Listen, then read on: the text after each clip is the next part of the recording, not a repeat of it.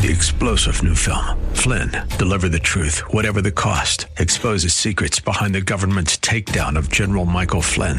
Flynn knew what the intel world had been up to. He ordered the first audit of the use of contractors. This set off alarm bells. He told the truth. He was the most dangerous person for Donald Trump to hire. They had to get rid of Flynn.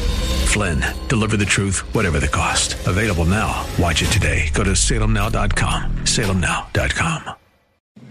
The Cal Thomas Commentary is brought to you by Values Through Media.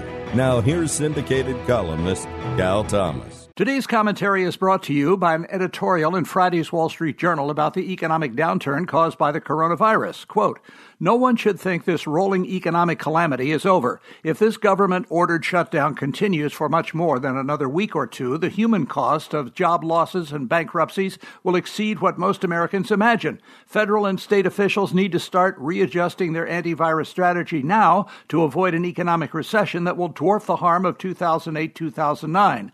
The costs of the national shutdown are growing by the hour, and we don't mean federal spending. We mean a tsunami of economic destruction that will cost tens of millions to lose their jobs as commerce and production simply cease. Many large companies can withstand a few weeks without revenue, but that isn't true of millions of small and mid sized firms. The journal editorial says throwing money at these businesses will not solve the problem. Let's hope and pray the virus either dissipates with warmer weather or a medical solution is found quickly.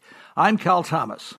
For a free copy of today's commentary, visit calthomas.com or write us at Values Through Media, P.O. Box 373340, Key Largo, Florida 33037. That's P.O. Box 373340, Key Largo, Florida 33037. Please specify the date and subject. Your tax deductible gifts to Values Through Media help support us. Listen again next time for the Cal Thomas Commentary.